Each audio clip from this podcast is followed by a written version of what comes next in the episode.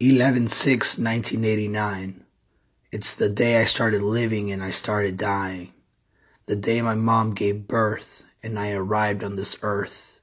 I've been searching and investing in the value of self worth. Man on a mission.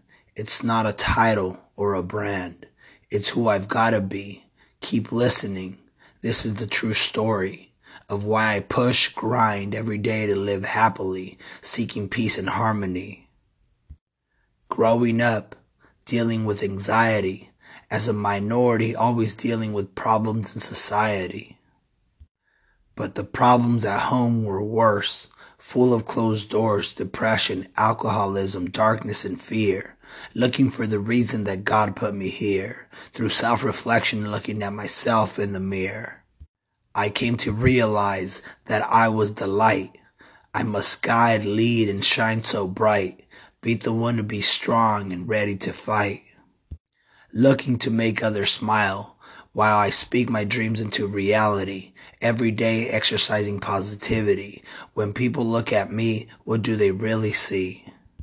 A positive individual, always moving, always smiling. Maybe someone they want to be.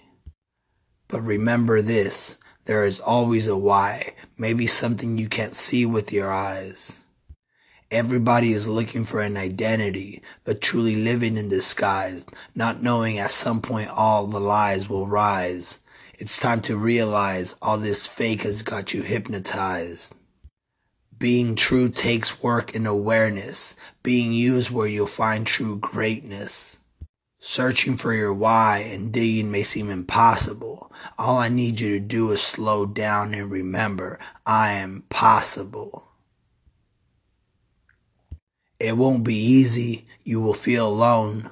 I need you to step out of your shoes, look down on your life through the lens of a drone. Keep in mind the big picture. Get out and get a better view. People that actually are happy and love themselves are only a few. You may not believe me or know what I'm talking about. Many people have ignored and expressed doubt. As a matter of fact, I'm alone right now, sitting, thinking, wondering why this mission has got me addicted to those I love the most, some pain I've inflicted. As I keep going, the only other option is to stop. I can stop moving. Is that what they really want? If I stop growing, my heartbeat will keep going.